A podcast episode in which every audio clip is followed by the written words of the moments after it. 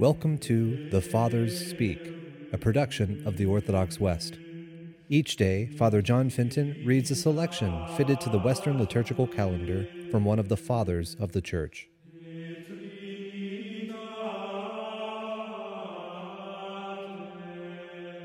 From a sermon by our Father among the Saints, Bede the Venerable.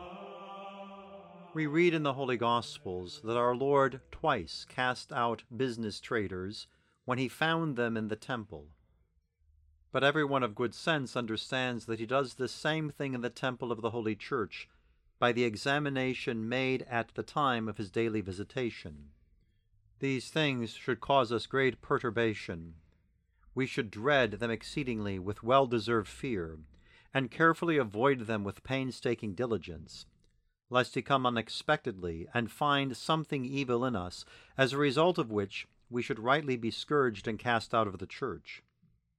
This we should observe most of all in that place which is specifically called a house of prayer, lest we do anything unsuitable there, and hear with the Corinthians from the Apostle, Do you not have houses for doing or speaking about temporal matters, or do you despise the church of God?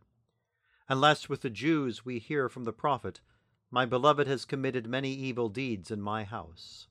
We should also rejoice that we have become the temple of God by our baptism, according to the testimony of the Apostle, For the temple of God, which you are, is holy.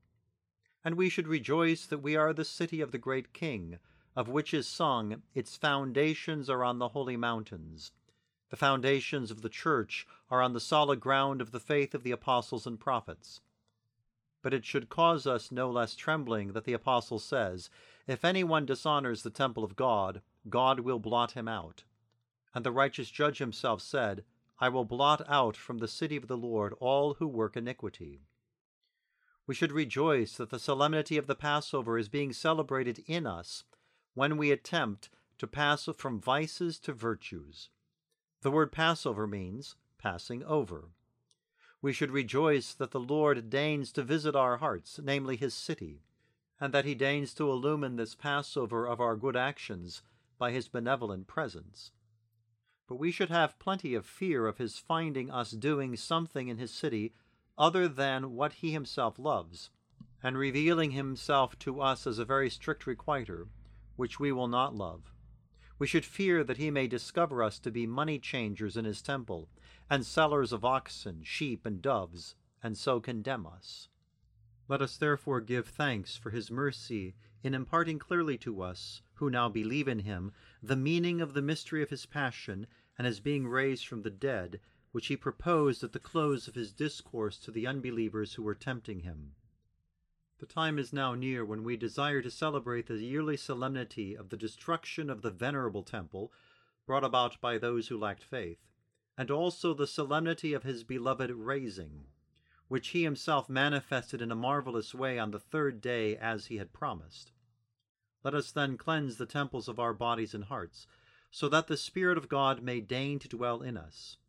And as the Apostle advises, having cast aside the works of darkness, let us put on the armor of light.